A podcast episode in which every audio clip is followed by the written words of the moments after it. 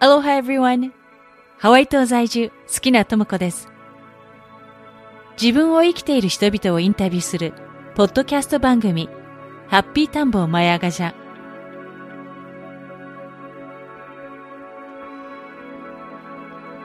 あなたの中の何かが目覚めますように。You are listening to The Pursuit of Happiness, the podcast.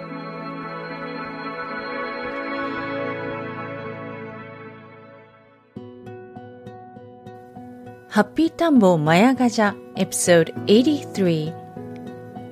今回のエピソードは2021年2月に開催したポッドキャストサミット Your Voice Summit での対談インタビューです。ゲストの魅力の引き出し方というテーマでラジオパーソナリティのお二人宮本彩子さんと私の双子の妹のレイチェルちゃんに話をお伺いしました。蓋を開けてみるとインタビューのゲストの方などの魅力を引き出すには今ここに存在することそれに集約されているんですね。その今ここに存在することで相手のハートも開き自分のハートから相手のハートにつながることができる。これはインタビューに限らず普段の日々の生活の中でも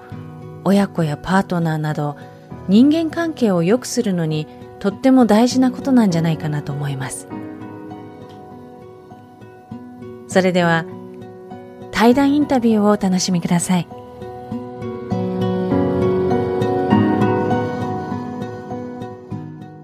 ね、今日はね、ちょっと面白い、あの、この3人ということで、実は一つこの3人をね、共通する、そのキーワードがあって、声の仕事、で、バイリンガル、and J-Wave っていうのが実はキーワードにあったりするんですね。で、私あの、もうあの、日本にいる時なんですけども、20年、十数年前、えー、J-Wave とか、あの、東京のね、FM 局で、ラジオコマーシャルのナレーターをしていたんですね。なので、こう、お二人もね、J-Wave で、こう、ナビゲーターを、ラジオパーソナリティをされていて、もう、あやこさんもどれぐらいになるんですか？私はあの、18から22年間、ラジオパーソナリティもラジオだけをやってきたんですけれども。18から？そうなんですよ。インター FM っていうところと、あと、ZIPFM というところと、あと、一番長いのはやっぱり JWAVE なんですけれども、今は主に、あの、ともこさんがやられていたようなナレーションとか CM とか、そういうあの、スポットっていうものなんですけど、そういうものを取ら、声の仕事で取らせていただいております。よろしくお願いします。よろしくお願いします。ね、あやこさん、あの、やっとこう、うちのね、あの、こう、お気づきの方もいるかもしれないんですけど、このレイチェルちゃんってね、私呼びて、呼び捨てにね、さっきからしてますけど、双子の、双子の妹ということで、一卵性のね、双子なんですけど、似てませんって書いてえー、すごいそっくり。私ちょっとこ混乱するんですけど、私だけじゃないと思いますけど。でも、昔よりは似てないかも。高校生ぐらいの方がそっくり。でも、どんどんね、あの、育った環境を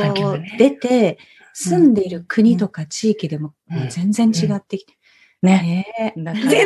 くはないけどね。やっぱりそっくりだけど。ちょっとメイクが違うぐらいで、でも本当に、あの、声のトーンとかも、あの、ペースとかも結構似てますよ。えー、意外です。意外ですね。ちょっとや、野生児ともこあの、都会っ子レイチェルっていう。そうなんですね。ね、で、レイチェルは、こう、あの、ラジオに入る前には、こう、アナウンサーをね、されて、うん、されてとか言ってる、これ語。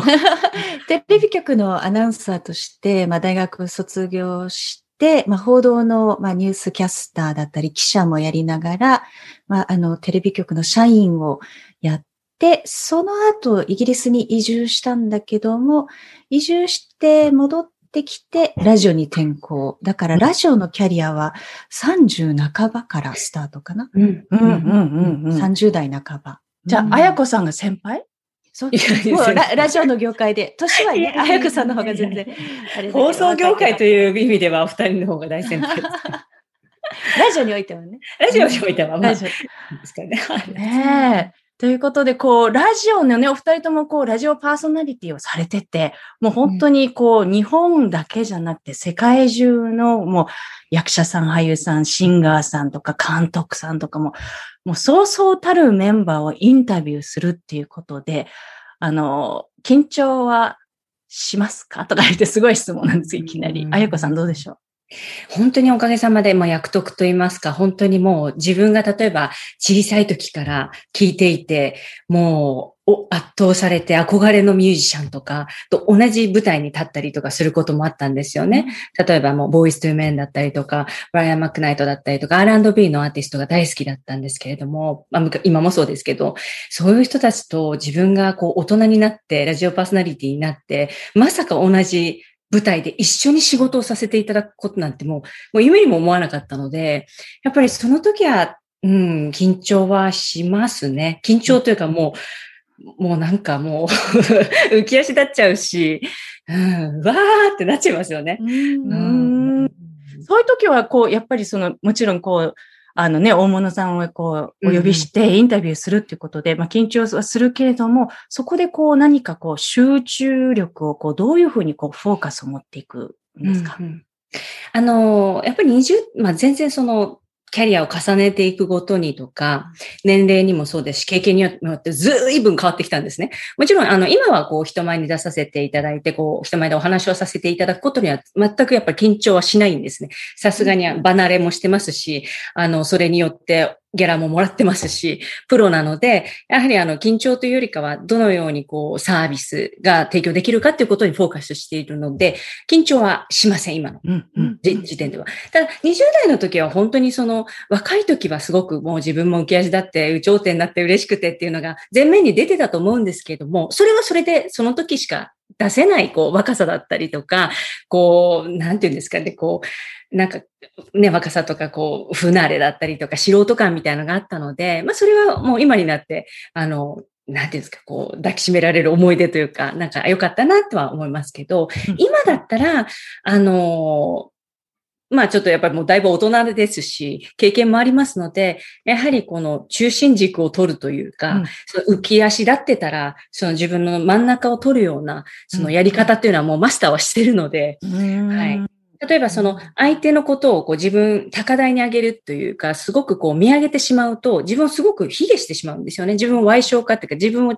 こう、なんていうんですかね、すごくこう、小さく、小さい存在に感じてしまうんですよね、人間っていうのは。なので、そうし、その自分に力がないと思うと、やっぱり相手とこう、対等にお話しすることはできないんですよね。そういう場合は、その自分に力を取り戻すような、じゃあ自分がこう、うん、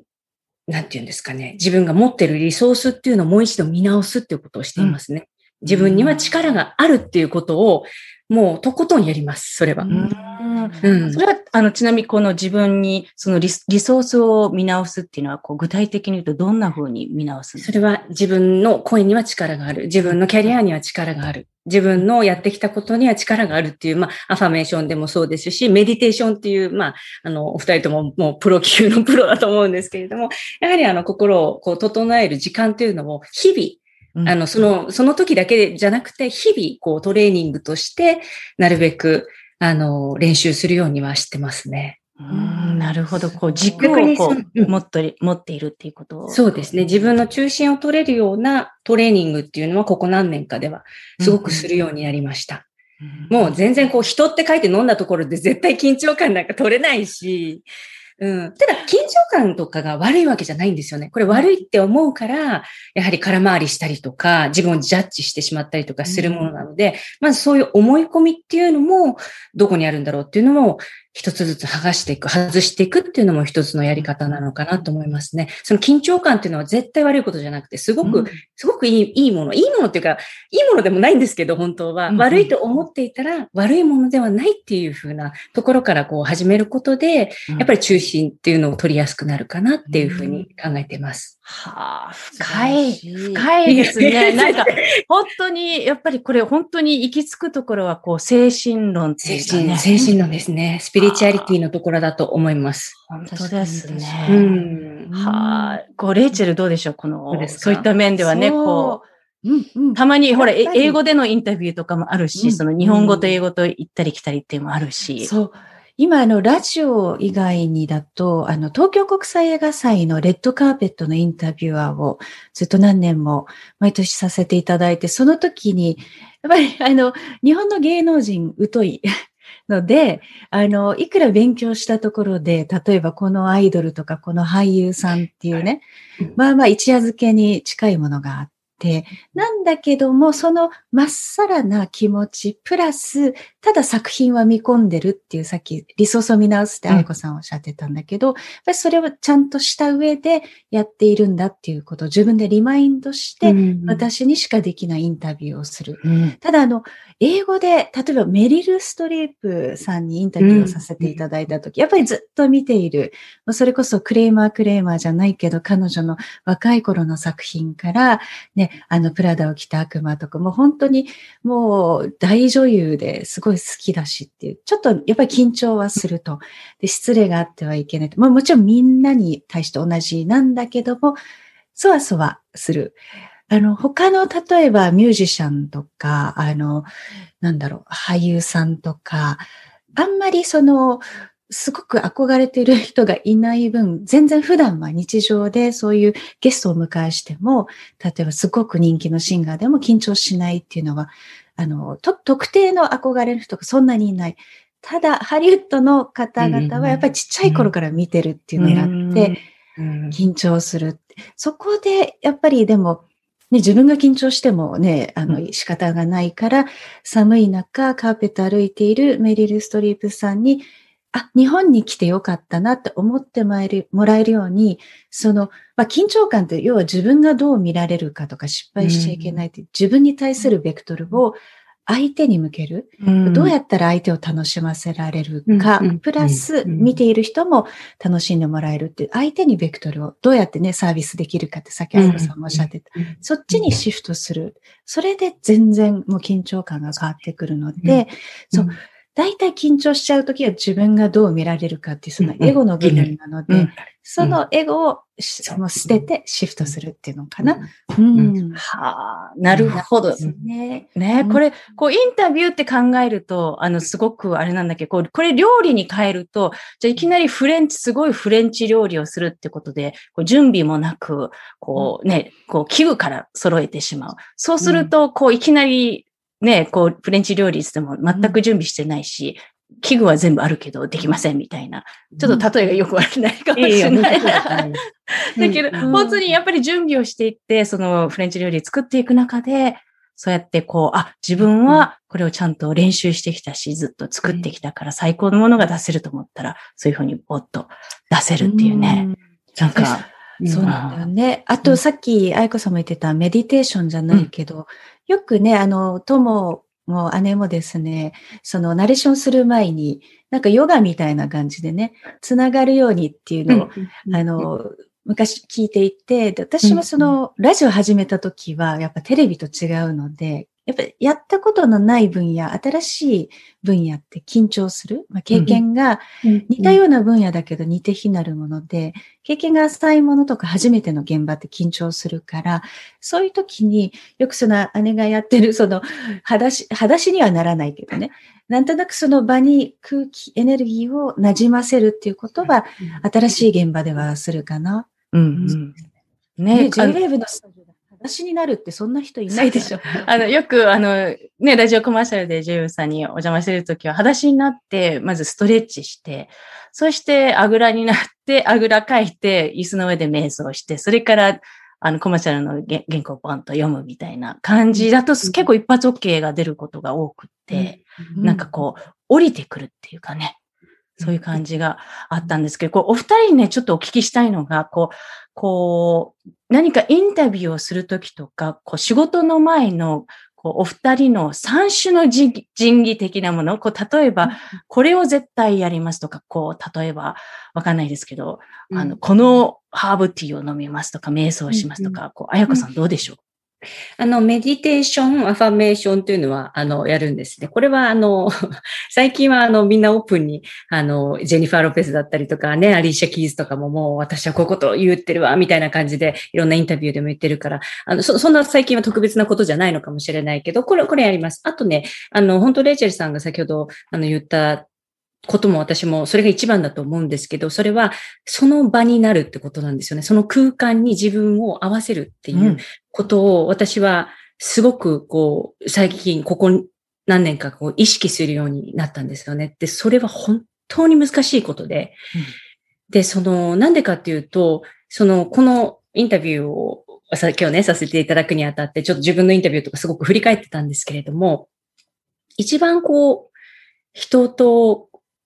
こう対談とかセッション、インタビューをしたときに、その人が、あの、本音が言えたりとか、うん、その自、真の自分をこうさらけ出すことができたときっていつだったろうって思ったら、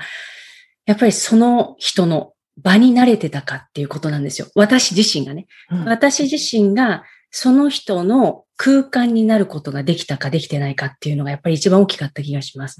それってちょっと抽象的すぎるのかもしれないですけど、要は、あの、要はというか、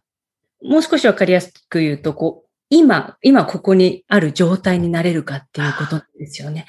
やっぱりすごくこう、生放送をしていたりとか、インタビューをしていたりすると、私たちはいろんな音をこうヘッドフォンから拾ってます。時間も見ます。進行も全部私たちが管理します。ディレクターの声も聞きます。AD さんの声も聞きます。ゲストの話も聞きます。スタッフのえっ、ー、とですね、アーティストとかのスタッフの声も全部、表情も全部伺って、もうすっごいたくさんの情報がもう入ってくるんですね。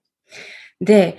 そうすると、いつもディストラクションというか、気が散る要素しかないんですよ、実は。うん、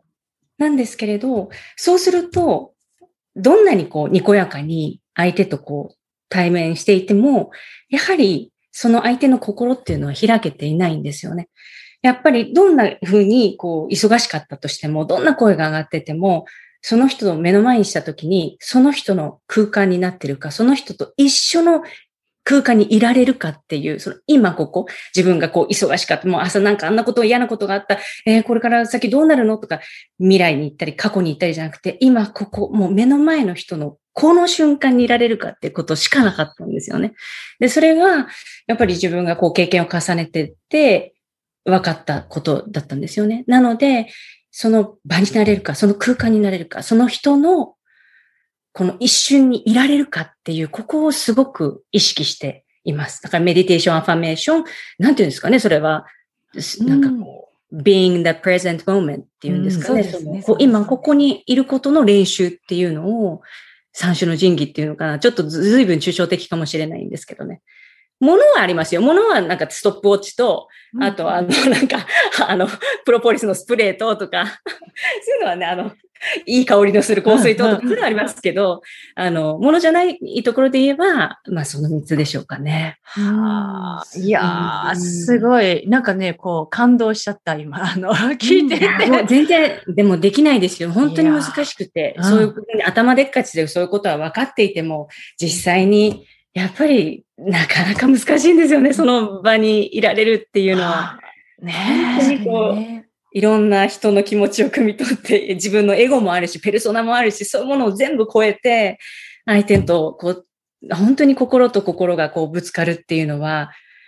なかなかやっぱりね、これ多分一生かけて練習していくことなのかなって思います。うん、本当になんか究極的なワンネスっていうか、そうですね。そのゲストの方もそうだし、その空間もそうだし、その話題もそうだし、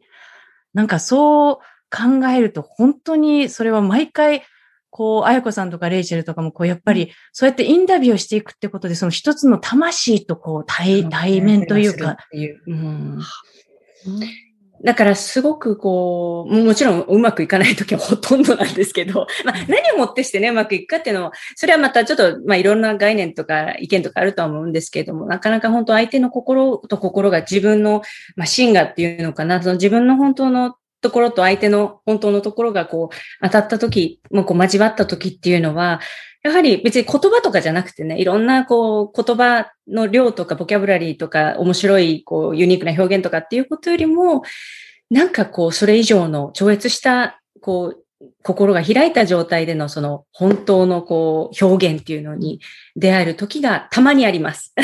たまにありました。なかなか難しくてできないんですけど。いやわかる。ねえ、すごい。なんかそう考えると、本当になんかこう、愛おしい瞬間っていうか、そうやってね、ね重なったりしうんそこに存在するっていうね。不不思議なもので、そういう時って英語とかやっぱり関係ないんですよね。英語だろうが、相手がそのノンネイティブな時もいっぱいありました。その、あの、フランス語しかお話しされないとか、全然もう、あの、英語じゃない、僕、ね、英語じゃない人、ノンネイティブな人たちもいたけど、なんかそう、そういうことじゃないんですよね。言葉を超えたところでの分かり合いだったりとか、そういう、まあ、オンエアに乗ってた時、うんオンエアに乗った時のその、なんかこう、ケミストリーみたいなのっていうのは、絶対にそうリスナーさんに伝わるって信じてますね。確かに。本当ですね。うんわあ、すごい。なんかこう、涙、涙が。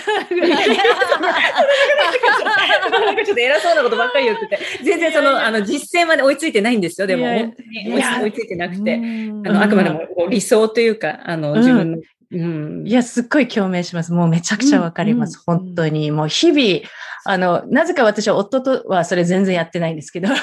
あのね、家族はできないんですよ。家族は難しい。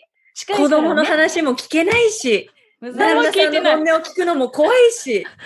もうできないですよ、家族は。もうあ、は、聞きながら、うわ、やばい、もう、旦那のあれも聞いてない。何も聞いてない、もう。ね、聞っていう。面白すぎる。いや、ありがとうございます。レイチェルはどうでしょう？ね、そう今の。三種の審議というか、やっぱりあのメディテーション、瞑想っていうのは、あの、朝起きて15分ですね。例えばあの、メイクでマスカラ塗り忘れても瞑想だけはしっかりやるっていう。だから、ちょっとね、あの、ギリギリの時間で朝、時間が足りないとして、メイクをそっちのけでもまずは瞑想をするっていうぐらい、それはもう、あの、あやこさんもおっしゃってたから何年もやっていて、それがまず一つ目と、あとはその台本があって、まあ、一応番組の流れに沿って聞く、プラス自分の個性をなんだけど、中にはですね、その、その今ね、あやこさんが言ってた、その今心をここにっていうことで、あの、想定してない流れに行き、行った時とか、うん。いっぱいその面白い話とか、あの、なんか、いろいろヒントが隠れていて、それをちゃんとキャッチできるように、自分が、まあ、他のことを考えているんだけども、常に心をね、あの、その、抽象的に言うと、その相手と向き合った時に、その魂とか胸をこう相手に向ける。つまり、その、まあテニスで言うと、すぐに反応できるように、そう頭で考えていろんなあのポイントを、ね、あやこさんもおっしゃってた、そのいろんな指示とか時間とか生放送の計算とか流れはここに任して、相手の言葉だったりエネルギーをこの自分のハートで受け止められるように、まっさらに自分をしとく。だすぐに反応できるように、あの、ここと、あとここフル稼働。だ今ここにっていうさっきねおっしゃってたのと一緒で、この自分のハートが対応できるようにするっていうね。うん。じゃあ思考をちょっと、あの、まあ、止めるわけじゃないんだけど、思考がありつつも、ハートを全開にして感じるっていう。なんで思考をやや休めて、うん。ハートの部分、うんソウルの部分を全開にするっていう。うん。それができたときは、すごいうまくいくんだけど、思考がちょっと強くなりすぎてるときは、あ、なんかちょっとありきたりなインタビューになっちゃったみたいなね。あと、相手のその人となりの部分で、例えばもちろん宣伝したい内容とか、プロモーションでね、いらっしゃる。うんあある時に、そのアーティストさんで、日本のね、すごく有名な方で、あの、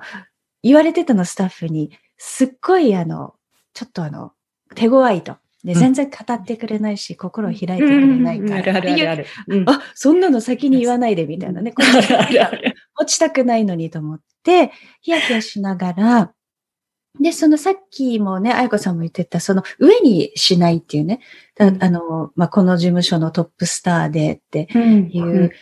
で、ちょっと、あの、人としても、その、うんまあ、な、なかなか開いてくれない部分が、まあ、うん。話してくれないよっていうのをずっと言われてたんで、その、相手のそういうスター何々っていうのを全部取っ払って、人として、一応プロモーションの部分はちゃんと抑えつつも、うん。人としての部分で、まあ、心を開いてもらうっていう、それを、まあ、いかに短い時間で、限られた時間でやるか。で、曲が流れてる間に打ち合わせの後、やっぱ打ち合わせの間はもう目も見てくれないしうん、ずっと下向いて、あの、相づちもないし、あ、結構やっぱ手び手厳しい相手だなって一生思ってしまったんだけども、それも、まあ、あの、それに押しさ、なんだろうな、あの、押されることなく、圧倒されることなく、相手の人としての、その可愛らしさとか、まだ若いアーティストさんで、まあ、トップスターとはいえ、そこの部分に入り込む。その懐に入るっていう、あの、意味でも、それに集中して、なので、対等もしくは、例えば、あの、その方が英語をね、一生懸命勉強してるっていうことで、まあ、英語の先輩として、すごい発音綺麗だし、どうやって勉強してるんですかって聞いたら、あ、で、あの、僕とつながら、こうこうこうです。えーでもこの歌詞の文、多分あの台本にも載ってないし、手書きでね、こういうふうに書いてあったこのメッセージ素敵だなと思ったんだけど、誰の言葉って聞いたら、あ、僕のです。あ、少しずつ語り始めて、うん、うん、うん、あすごくいいよって、まあ上から、あの、対等って言いながらちょっと上からで、いや、すごくいいし、その、あの、こういうふうにすると、すごくね、伸びると思う。なんか、トップスターに英語の、普通にね、英語を勉強してる人だったら聞きたいことを対等に人として見て話した。そしたらすごい喜んで、曲挟んだ後半のインタビューがすごい話してくれて、えで、まあ JWEB のスタッフも、わすごいっすね。もう、あんなに有名、もう喋らないで有名なのに、うん。あんなに喋ってるの見たことありません、うん。言ってもらうすいや、よかったと思って。いろんな情報でね、うん。あの、惑わされて 自分緊張したりとかね、ちょっと、お手強いって思ってしまう先入観、ジャッジが入りかけたんだけど、やっぱ人として彼が好きなことだったり、その彼が頑張ってることを、まあ、承認して、そこで広げていく。つまり、ありきたりのインタビューじゃない体験をしてもらう。まあいろんなところでも話し疲れて、やっぱトップスターが出すその新しいアルバム、あちこちのラジオステーション、テレビ局に行って、疲れてる中で、このワンネンロンリーな時間を過ごしてもらうっていうところで、そこが三つ目に来るかなっていう。うん。やっぱりそれってこう、思考がね、働くと、こう伝わるし、こうハートで来ると、やっぱり向こうのハートに絶対届くんだなっていうね。うん。そうそう、伝わってくる。やっぱりそれは、あの、私もちっちゃい頃から姉がハート人間だったので、やっぱり女子で普通にしゃあの喋ってても、女子同士の話って自分が話すことばっかり考えて、あ噛み合ってないっていうのが大学生 そう、あれをやっぱり体験してて、自分もそうだったんだけど、姉がちょっとそこで違って、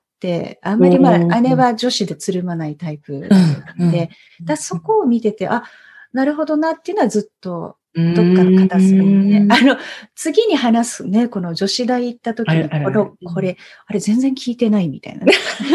お互いにね。あの、喋ることが目的でしたから。そうそうそう。ね、そうそう、その癖をいかにね、排除そうね。して、そうね。うん。ね。なるほど。全然本人は意識してないんですけどもね。で、今ここでこう、じゃあ、あの、こう、ハートでつながって、そのプレゼンス、今に存在するっていうことで、そういうふうにしていくと、そのゲストの方のハートを開くこともできるし、すごくいいインタビューになるっていうお話だったんですが、逆のパターンで、うんこう今までで、あ、これはうまくいかなかったなっていう時と、その時何をやってしまったか、こう、こうしたからこううまくいかなかったのかっていう、その客観的に。なるほどね。どうでしょう綾子さん。うんうんあの、お名前を出していいのかな。多分いいですよね。きっとね。あ、の、もん、あの、そそれは私の失敗だとはもう本当にあの認めざるを得ないんですけれども、あの、もう私が本当にまだ若かった。20、26ぐらいだったのかなあの、ジェームス・ブラントさんという、あの、イギリスの、あの、大物のアーティストのインタビューが15分しかないと。あの、You Are Beautiful っていうね、あの、曲がすごく、あの、大ヒットしまして。うんその大ヒットしたところのの、えー来日プロモーションのインタビューがあって、で、15分しかないと。普通はだいたい30分ぐらいいただけるんですけれども、もう15分だけのインタビューだということでした。で、あのーもう彼は、まあ彼だけじゃないんですけど、海外からのミュージシャンというのはもうホテルの部屋に缶詰状態なんですね。で、もう3日間とか一歩も外に出られず、メディア、例えば日本のえマスコミ関係者が次々にもう15分ごとに来るんですよ。で、うん私たちは行くんですね。それでもう缶詰状態で朝から晩まで、えーインタビューを受けるんですよね。海外のミュージシャンというのは。それは、まあ、プロモーションのお仕事の一環なんですけれども。で、だいぶ多分、あの、お疲れのところで、もうストレスも溜まって、もうお疲れでもう本人ももう、もう、そのす不快感マックスだった時にたまたま私が、私があの、インタビューの番に当たってしまったんですけれども、やはりあの、本当にもう15分、まあ結果から言いますと15分いただいたので7分ぐらいかな。で、もう切り上げになってしまいました。これはもう結果的には。で、内容も、あの、聞かなきゃいけない、あの、質問っていうのが私たちもあるんですよね。どうしてかって、まあ、スポンサー枠だったりしますので、スポンサーさんとの、その、まあ、ね、ミッションのこう、噛み合わせというか、あの、いろいろ合わせるところがありますので、マスト事項というか質問というのが何個かあるんですけれども、その中に、あの、えー大切な、大切にしているものは何ですか？ものを聞かなきゃいけなかったんですね。あの、そう、例えば、ミュージシャンだったらギターとか、いろいろあるんですけど、アイテムが、あの、よく上がってくるんですけれども、その、じゃあ、あの、大切にしているものは何でしょうか？って、ジェームス・ブラントさんに聞いたら、別にみたいな。うん、特にないみたいな。ものなんかどうでもいいとか言われてしまって、あ、そうですよねって言って、いや、物なんかどうでもいいわって言って、まあ、その家族とか以外だったら物なんかいらないわって言われて、まあ確かにそうなんだけど、でもそれは、あの、も、ものということで伺ってるので、うんそれはちょっとマストクエスチョンだったんですね。なので、やっぱりそこももう、私もこう、はははってなってしまって、あの、引き、引き出せなかったっていうのが、もうそれも失敗に終わってしまったんですけど、あの、なぜそうなってしまったとか、もうその26歳の私には何もね、もうできなかったと思います。はっきりもう、あの、もうお手上げ状態だったと思うんですが、まあ今思えばやっぱり相手のそのペースとかスペースですよね、のところで、うわーって自分がもう恐れと不安と、もうなんか焦りとっていうので、ぐわーってこっちがなってしまったから、まあそういう結果に着地してしまったのかなっていうのはありますよね。まあでもその時のベストではあったんですけれども、あの、まあ、りまあね、そういうこともありました。う。うんんそれはちょっと同じ環境に置かれたら、まあ、ひねやひやもの。いや、いやでしたね。それ以降ちょっと You are beautiful が聞けなくなってしまったんですけど、トラウマで。わかる。私もインタビューしたことあるけど、やっぱりあの、軍隊に長くいただけあって、そう結動じないですあの、あと、い威圧的って言っちゃいけないけどね、そのエネルギー強いもんね。強い。あの、Hey, how are you? とか Nice to meet you みたいな感じだったら、もう全然、もう、無表情みたいな。はい。OK。別にみたいな。日本語で言う本当に別にみたいな感じのそう。感じでしたね。あの、アメリカの文化ほど取り繕わないあーもう全然まあ、まあ、うんイギリスの人結構もう本当にそのままさらけ出すからね。わかる。多分でも本当にあのストレスが、あの、かかってたんだと思います。疲れてたんだ、すごいいろんなミュージシャンの方ね、あの、海外ミュージシャンインタビューさせていただいて、皆さんやっぱり同じ状態ですので、あの、もうどこにも行けなくて缶詰状態っていうのはかなり、うん。あのうんはあプレッシャーがかかるというか。そういう時は、今の綾子さんだったらどうしますか？うん、でも、やっぱり、あの、日々のその、スあの、スピリチュアリティのトレーニングっていうか、あの、どう、私自身がやっぱり心が整っていれば、場の空気を少しやっぱり変えられることはできるんじゃないかなと思っています。まだちょっとそういうね、あの、そういう実践の場にはまだ、あの、最近は、あの、機会がないですけど、うん、やっぱりこう、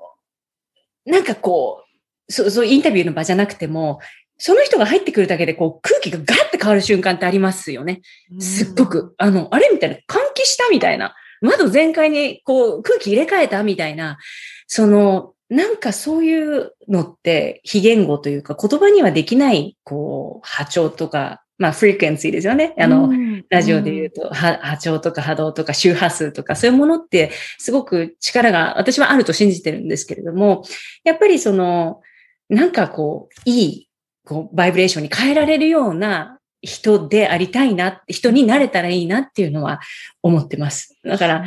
なんかね、あ不不機嫌だったとしても、疲れてたとしても、その人がこう来るだけで、なんかこう、心が軽くなったりとか、気持ちが変わったりとかするような人っているので、実際に。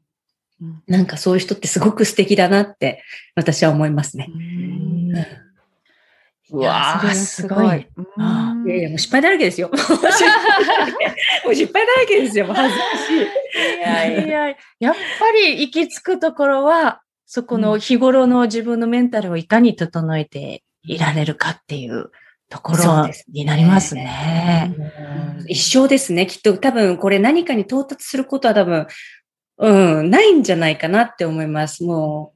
うんう、この精神性なトレーニングっていうのは、ううん。まあ多分メンフィジカル的なトレーニングともうそうなんでしょうけど、はい、ここで終わりみたいなところは多分なくって、年齢を重ねたり、キャリアを重ねれば、それなりのまたチャレンジングなことがあって、でもスピリチュアリティも一緒にその精神面でのこの強い強化というか、うんあと柔軟性だったりとか、そういうものは本当に日々のトレーニングでしかないのかなってうん思いますね。本当にね本当ですね。本当にこうずっと続いていく学びというかね。うんそうですね。ねありがとうございます。ね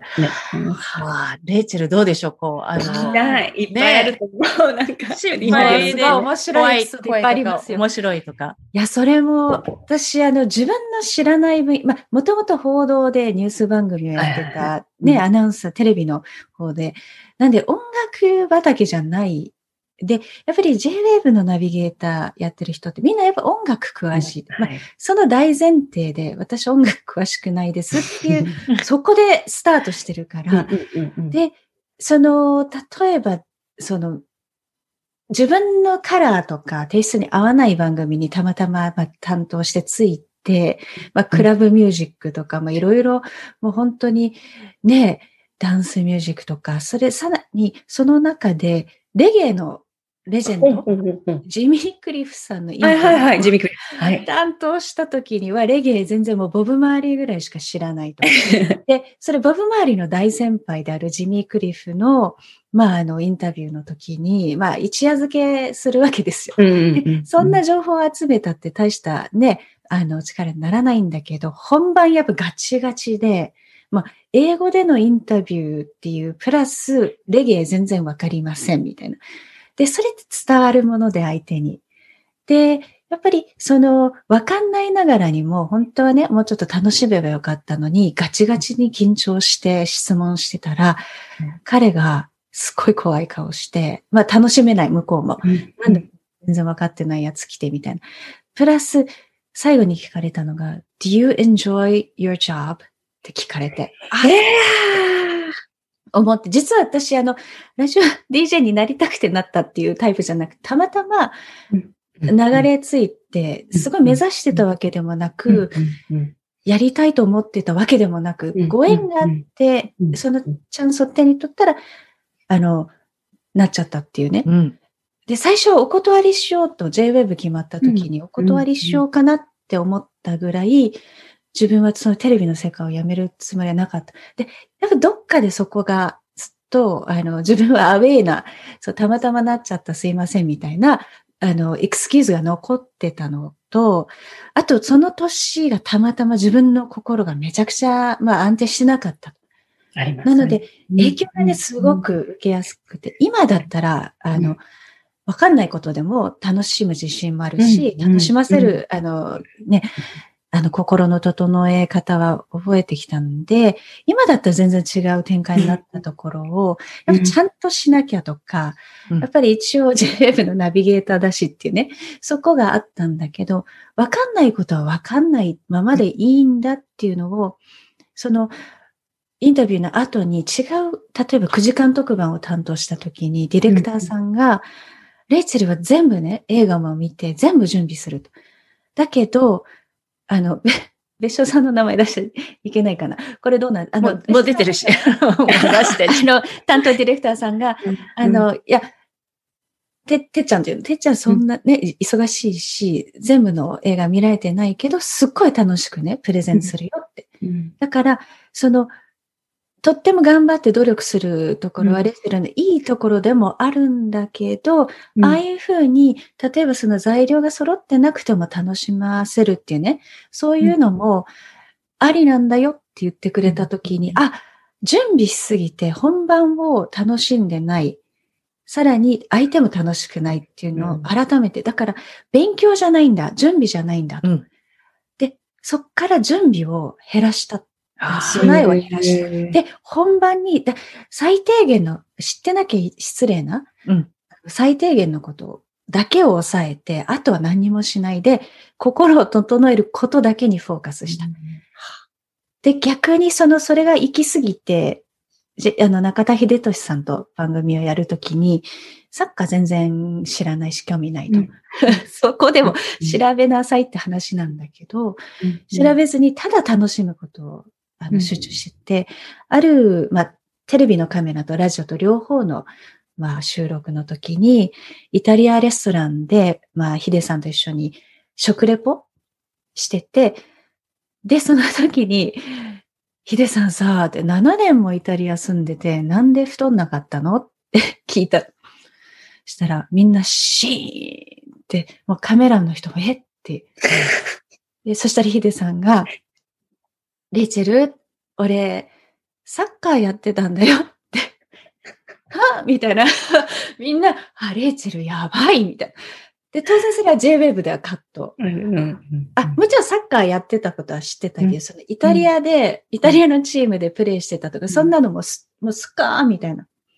今、心をそこにだから美味しいねって。えーイタリア住んでたんだ、7年も。なんで太んなかったの？で、うんふっとそこで出そうになった言葉が、へえ、サッカーってそんな運動するんだって。するするするよかった、言わなくて。言いそうになったんだけど、あの J-Wave のディレクターたちの顔が、あやばいと。うん失礼なこと。で、そこでヒデさんが、そう、レイチェル、俺サッカーやってたんだよ。って言った時に、あの、テレビ朝日の方では、あの、画面のタイテロップで、レイチェル、俺って、それ全部しっかり使われてたって、あの、ちょっとバラエティ系だったのか、あー、みたいな。まあ、でもその場で楽しんだし、その、ね、場合によっちゃ、あの、使える、使えないっていうのはあるんだけど、それが行き着いてし、行き過ぎちゃったと。だこうすっごい準備してた人から一気にバーンって何も、もう心ここで、それだけで勝負になっちゃって。うん。あなんで、よしあしですよね。そうんの、いい感じの両輪でね、できたら最高そなだけど、うんですね。うんたまにそういう、ね、すっとぼけたことをやってしまうっていうね。はい。バランス、うんバランス。ねこう、ですね。本当に、あのね、よく、こう、やっぱりその、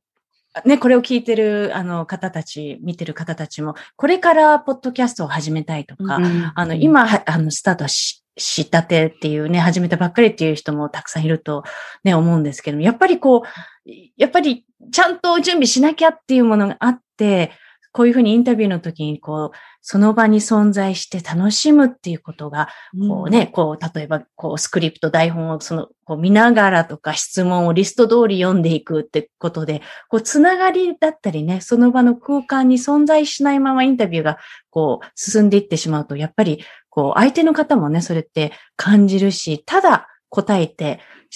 あの、もう他のインタビューと同じことを答えていくだけになるから、つながりがね、やっぱそこで生まれないですよね。ね。うんうんね、うんその姉もね、そのとも子もポッドキャスト講座で教えてて、それを、うんその、まあ、ね、一番大事なのは、その人の話をしっかり聞くってことうん。それがいかにできてない人が多いか。うんそれもプロでも同じで、やっぱり私たちもね、あの自分で意識して聞きな、聞き聞きたいし、聞かなきゃって思ってるんだけど、できない時もあって、うん。で、他の番組聞いてても、あ、聞けてないなって思うことも多々あるから、今心をここにっても、プロでももう難しいっていうね難。しいあの、やっぱりラジオのパーソナリティとか話し手のスキルっていうのは、どうしてもこう、なんでそんなにお話が上手なんですかとか、たまにこうね、あの、全然業界とは関係ないところで言われたりとかすることもあると思うんですけど、実はその話し手のその一番必要なスキルって、話の上手さとかね、話し方ではなくて、聞く力だったりしますよね。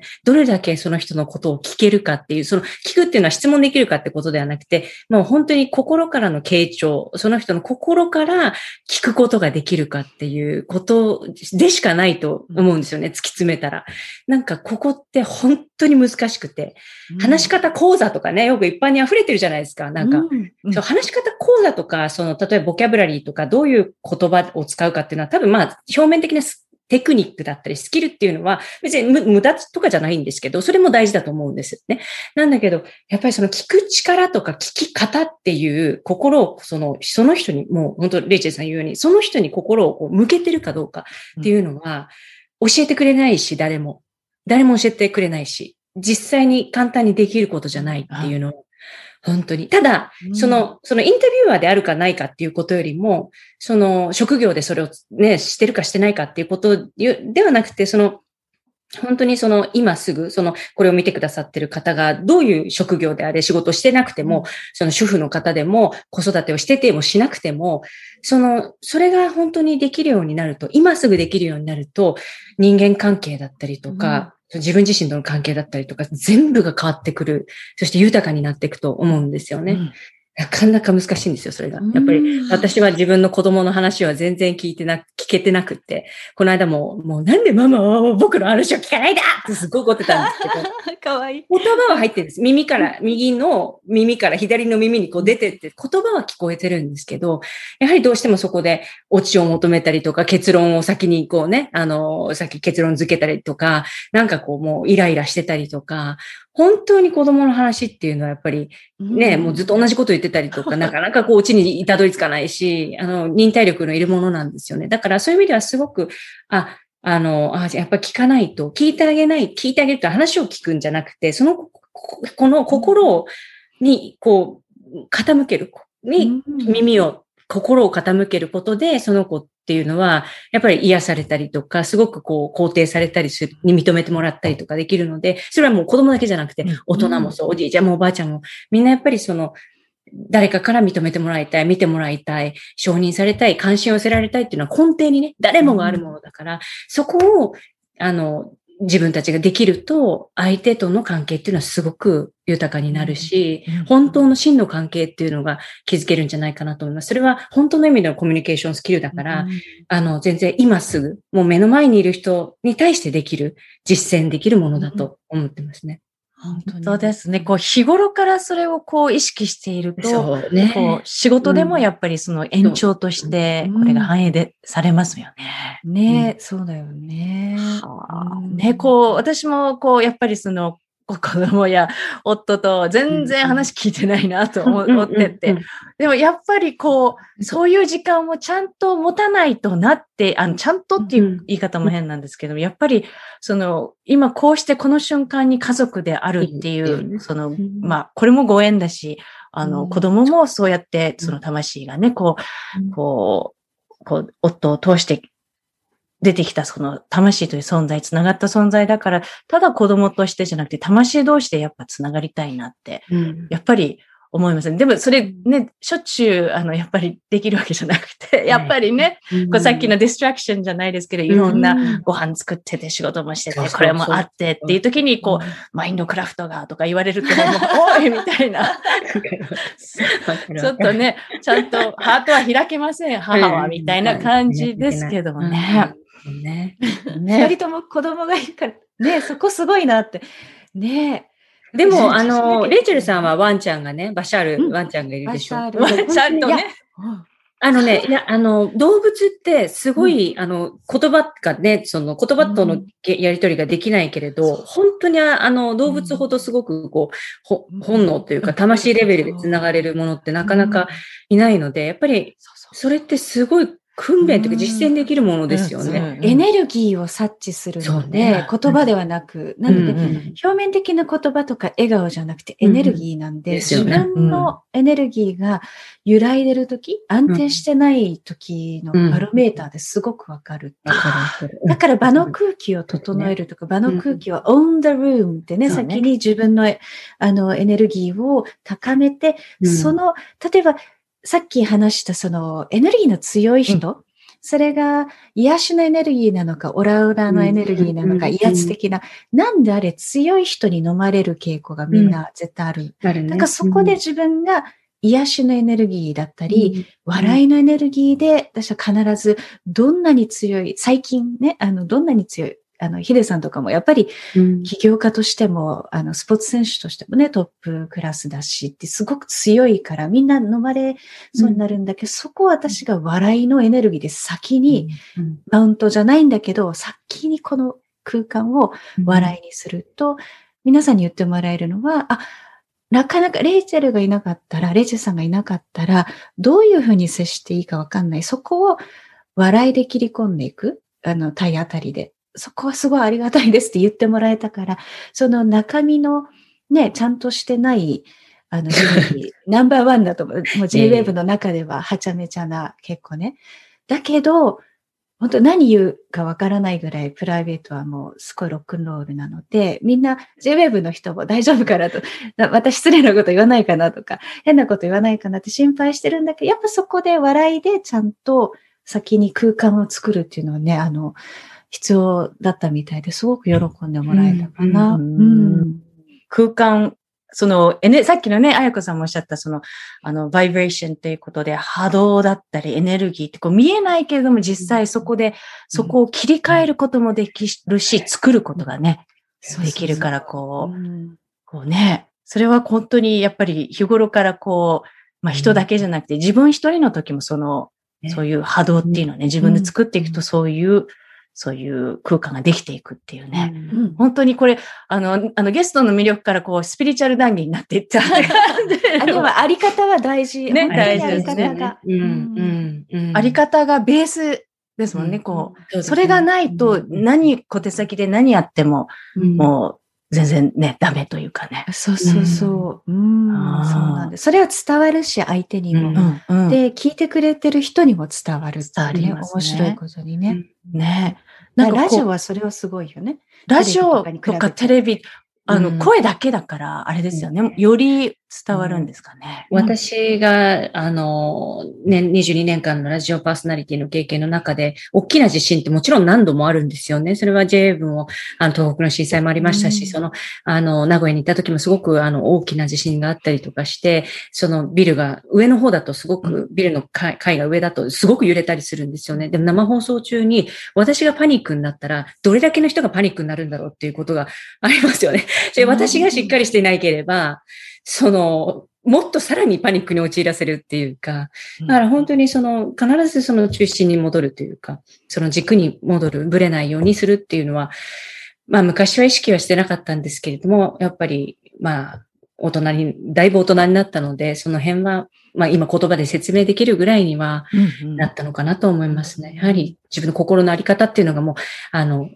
やっぱりラジオのいいところっていうのは、あの、テレビと違って、その嘘がつけないんですよね。やっぱりこう、声ってすごく正直で、本当にこう知らないことを知ったかぶりすると、その波動は声の震えとか、全部もう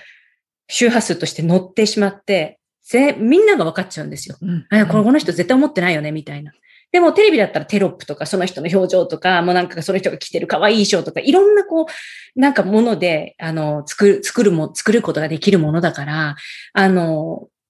なんて言うんですか、嘘じゃないけど、多少のごまかしもね、うん、あるとは思うんですけど、ラジオってごまかせないんですよ。そこがいいところでもあり、悪いところでもあると思うんですけど、だからやはりこう、常にこう、正直にさらけ出さなきゃいけない。自分の弱いところも全部。うんうん、あの、すべての特性とか自分の持ち味っていうのは、あの、もう無防備に出てしまう部分ですので、やはりどれだけいつも、まあ、ブレたとしても戻れるかっていうのは、すごくこう、鍛えられる部分なのかなって思います。うん、確かに、本当本当ですね。声は波動そのものですもんね。バイブレーション、ね、そうですね。波動ですからね。81.3っていう周波数に乗るわけなので。ね、うん、ウェーブに乗るのでね。本当ごまかしが効かないっていう。ないです。テレビから転校したからこそ、本当に分かって。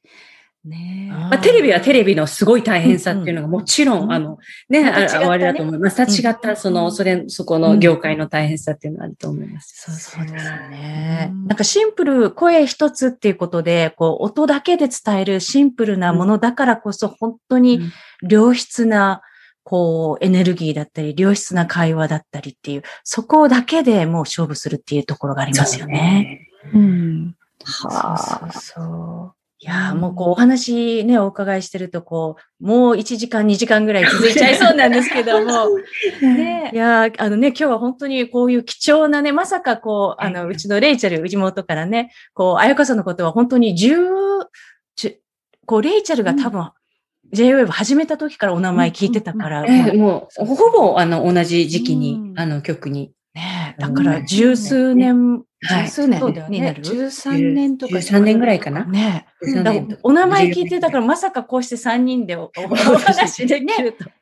私もあの、ね You- YouTube ね、あの、レイチェルさんの YouTube とか見てて、で、あの、ともこさんのあの、セッションとか見てて、あ、いいなと思ったら、まさか私まで入れてもらえるなんて。ねいや、不思議。あの、私が例えば、あやこさんの推薦とかじゃなくて、違うところから巡り巡ってでしょ？そう、そう、違う。ね、あの、あやこさんが、あの、あの、このね、あの、Your Voice サミットの、まあ、コミュニティで3人で、あの、ピアレスゆかりさんとエミコ・ラスムスさんって、あの、私と同じポッドキャスターのお仲間3人で、じゃあこのサミットやりましょうってなって、で、ゆかりさんがあやこさんを呼ぼうみたいな話になって、で、ちょうどゆかりさんのね、ポッドキャストにあやこさんゲストをねそう、そうそう出演した。てて、それを聞いてて、あらと思って、あれこの方は、うね、うちのレイチェルが言ってた、あやこさんじゃないかって思って、光栄です。ありがとうございます。本本当に、こう、つながってくるっていうことでね、うん本当に、今日、こんな貴重なね、お時間いただけてありがとうございました。本当に。あの最後にね、終わる前に、ぜひね、お二人の今後の活動について、どんなことを、あの、こう、どんなお仕事をしていきたいのかとか、あとは、声以外でもこんなことをししてみたいっていうことあったら、はい。教えてください。あやかさん。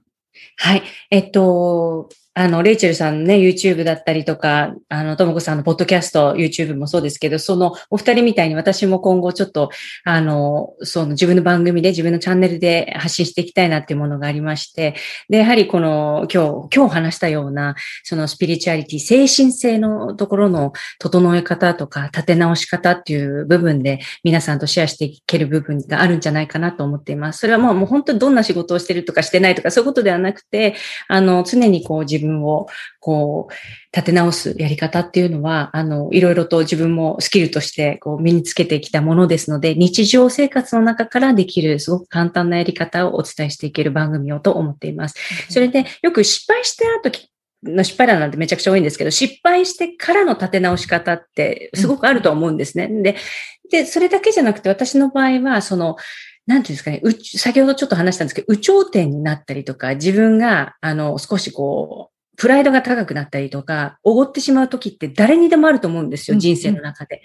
で、その時っていうのは実は中心軸じゃいないんですよね。うんやっぱり、あの、有頂天になるとか、being beside himself とかいうぐらいなので、自分が軸からずれてる、あの、自分を生きている状態じゃないんですよね。あの、その、調子がいい時も。うんだから、私はすごくやりたいなと思ってるのは、調子が悪い時の自分の自身の見直し方、立て直し方もやりたいんですけど、すごく実は調子がいい時の自分の立て直し方っていうのは、すごくあるんですね。うんむしろそこが見落とされがちで、結構これをしないと人って、まあ、いろんな言い方あると思います。鼻をへし折られるとか、うん足元をこう救われるとか、お天道様が見てて罰が当たるとか、いろんな言い方がね、日本語でもあると思うんですけど、それはその、パニッシュメント、その罪でば悪いことをしたから何かが起きるってことではなくて、あくまでも自分がその中心軸がずれているっていうお知らせにしか過ぎないんですよね。だからこそその自分が絶不調の時もそうですけど、絶好調の時も自分を常にこう中心に戻して見直していくっていうやり方をすごくお伝えしたいなと思って、今ちょっとそれを準備を進めているところです。なので、ポッドキャストか YouTube か、ちょっとその、あの、プラットフォームの方は、あの、えっ、と、今、でき、できる範囲からやっていこうとは思ってるんですけど、それをまたお伝えできればなと思いますので。で、インスタグラムをやっております。あの、あやこ宮本114です。あやこ宮本114で、えインスタグラムの方で、あの、おし、お伝えできればと思ってますので、うんえよろしくお願いいたします。わあ、楽しみですね。この114っていう数字は何ですか？あ、それはあの、自分の誕生日が1月14日だからなんです。1月14日か。あとでも、あの、いいよってことで、いいよって、いいよって、何でもいいよっていう、そういう、OK ですね。say yes to the world っていう。そのそういう、あの、うんうんそういうことで。いや、うんいつも料理のね、インスタでね動画で、あれがもう本当に、あの、ホームステイしたいと思うぐらい、あやこさんの 来てください本当美味しそうでもね、あの、料理は、あの、私にとってはメディテーションなんですよ。今ここにある練習を、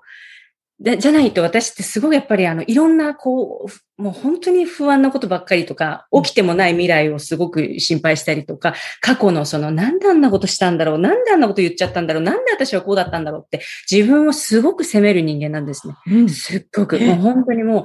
どこまで追い込むのってぐらいに、もう得意、特特技として乗せた方がいいんじゃないかっていうぐらいに自分はすごく、まあ、エゴだったりペルソナルにこう振り回されるタイプだったので、今はだだいぶね、その、鍛えられましたけど、あの、やっぱりあの、料理をしてる時っていうのは割と集中できるので、その今ここの練習という意味で、あの、料理はね、私にとってはそれワークする、あの、実践的なものだなんですよ。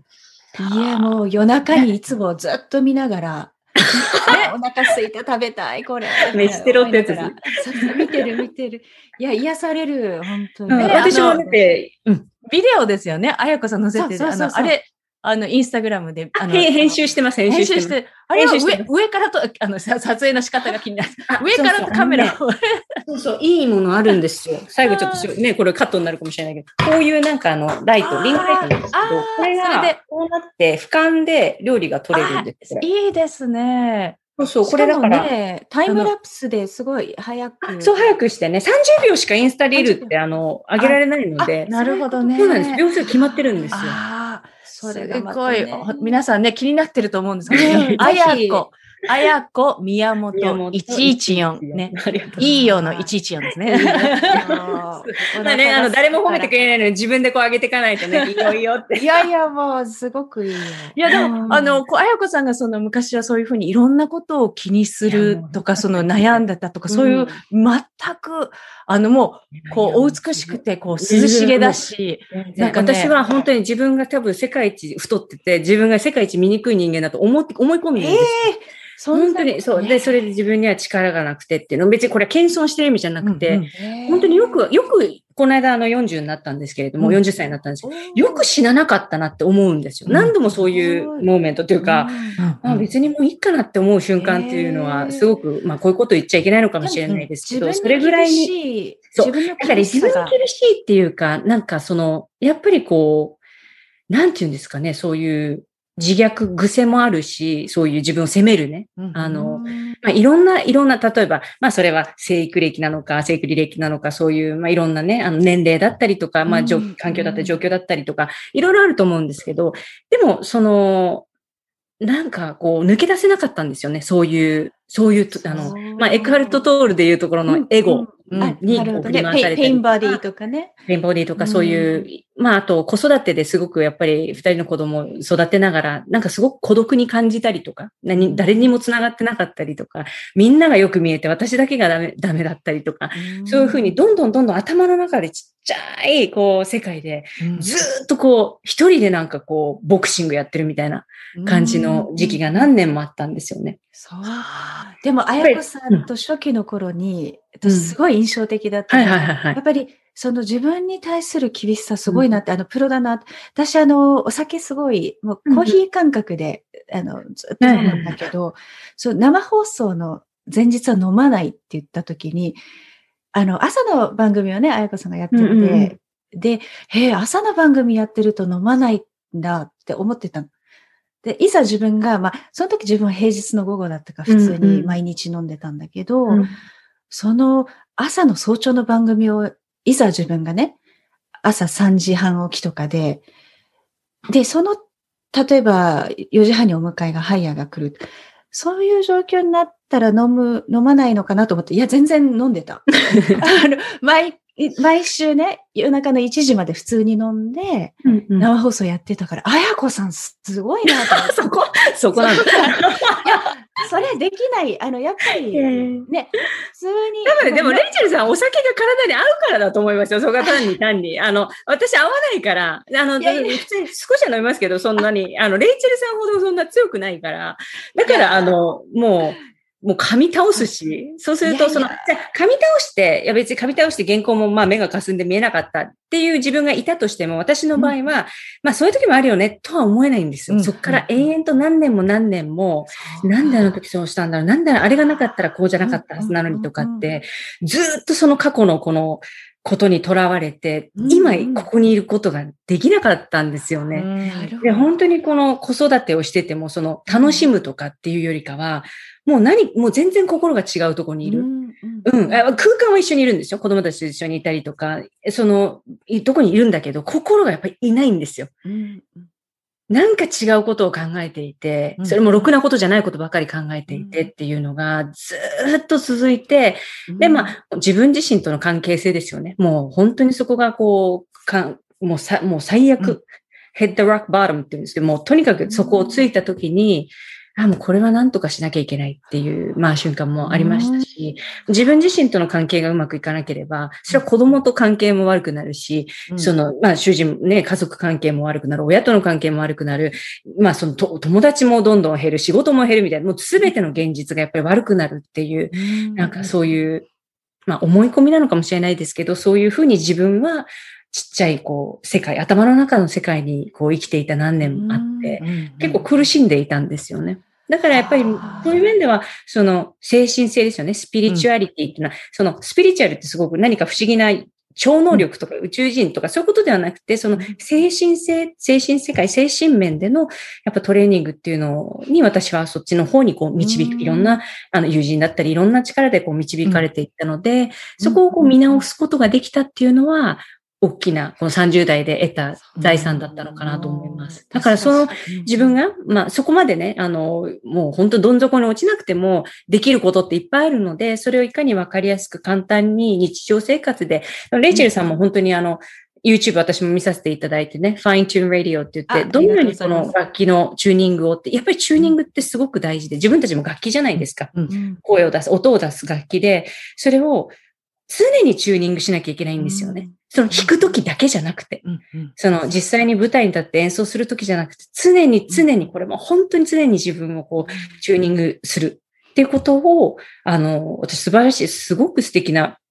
あの、タイトルだし、コンセプトだと思うんですけど、あの、これって本当に、あの、む難しいことじゃなくて、今すぐできることですし、やり方がわからなかったんですよ、私は。だけど、やり方がわからないともう瞑想するんです。め迷う走るの方ですね。メディテーションじゃなくて、迷う走る。瞑想、暴走するんです。でも、やり方さえわかれば、みんな落ち着くんですよ、絶対に。うんだから、なんかそのやり方、先ほどちょっと話したように、話の聞き方っていうのは誰も教えてくれない。物事の見方ってならないじゃないですか。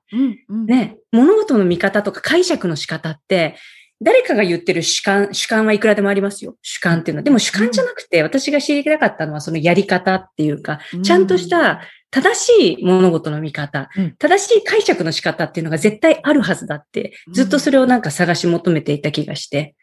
その、なんか主観とか、あるこう一定のもの、考え方じゃなくて、何か、あの、やり方があるはずなんだろうっていうのをずっと探してたんですよね。うん。ある程度こう集まってきたので、そういう部分で、あの、いろんなところから、あの、人生の達人っていうのがいいますので、やっぱり、そういう人たちから、あの、学んだことも分かりやすく、ナビゲーターとしての役割としては、いかにそういう職人さんだったりとか、うん。作り手の人たちの、ね、あの、お伝え、お話をいかに分かりやすく、あの、親しみやすくお伝えすることだとも私も思ってるので、やっぱりその役割っていうのはずっとできれば、あの、生涯続けていきたいなとは思ってます。はあ、楽しみね。どんな形で番組が配信されるのかね。ねあの、インスタでね、ぜひ発表する。発表してできたらいいです。なるべく急ピッチで。今動画の編集も私も 一生懸命やってるので、学ん学んでます。ねいや、でも、あやこさんがこうやって、その、いろんなね、こう、あの、ブあの、ブブレネ・ブラウンとか、エクハクトーレとか、その、やっぱりそういうふうに、その、こう、どうしてそこに、そういったところから、こう、そういう、その、精神世界だったり、スピリチュアルのリーダーの、そういう学びだったり、こう、本だったり、いろんなものに、こう、傾倒してるかっていう理由が今すごく分かって、あなんか、ちょっとこれもう一回インタビュー、あやこさんのインタビューしなきゃ。あの、ススピリチュアリティの話っていうのは本当にさせていただきたいです。本当にあの、お二人もす、もうね、たくさん、私なんかよりも全然はるかにご存知だと思いますので、いやぜひあありがとうございます。いや、今日、今日ね、もっと、あの、うんもう、あと1時間以上欲しいってぐらいなんですが、あ のすいません。じゃあ、レイチェル今後いかがでしょうか、あの、お酒の話題以外です。えっとお酒の話題。そうですね。あの、実はあの、本当本はね、去年出すはずだったんです全然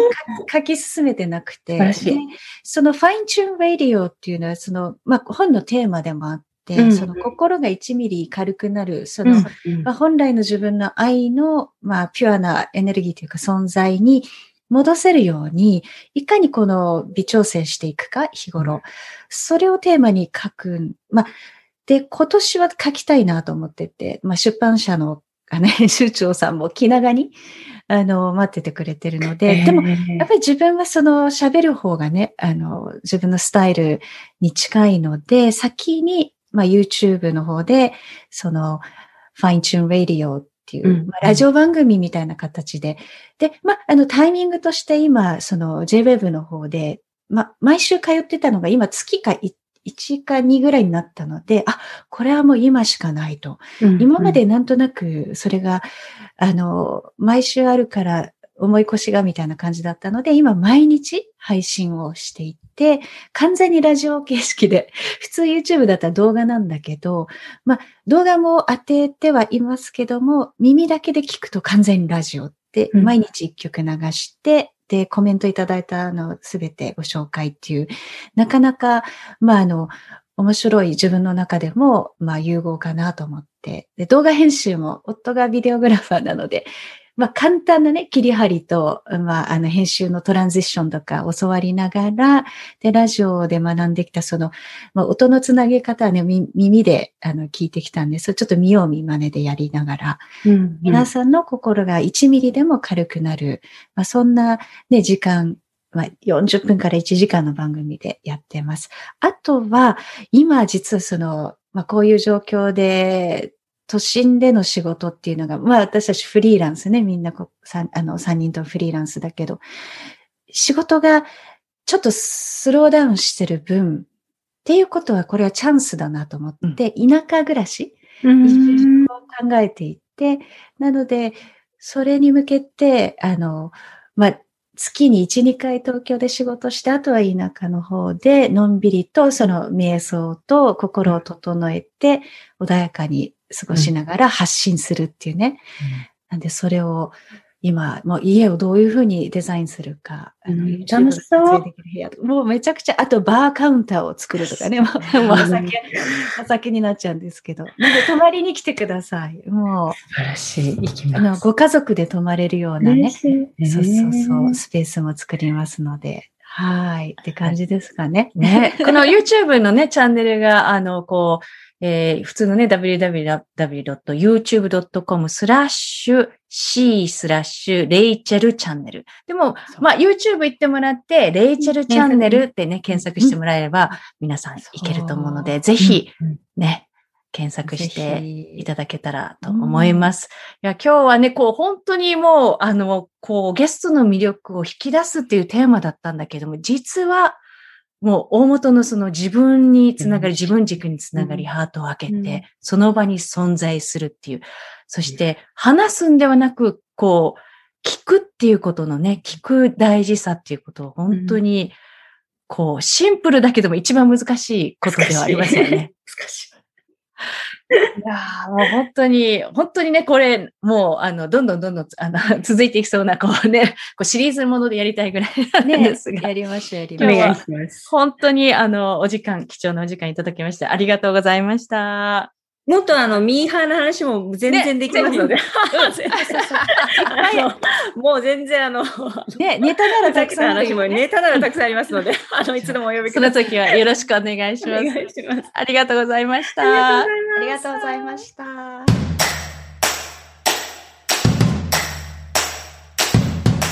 Thank you so much for listening to The Pursuit of Happiness Maya Gaja 今回のエピソードいかがでしたでしょうか？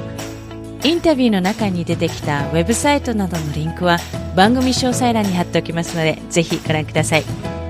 それでは次回まで。アローハ。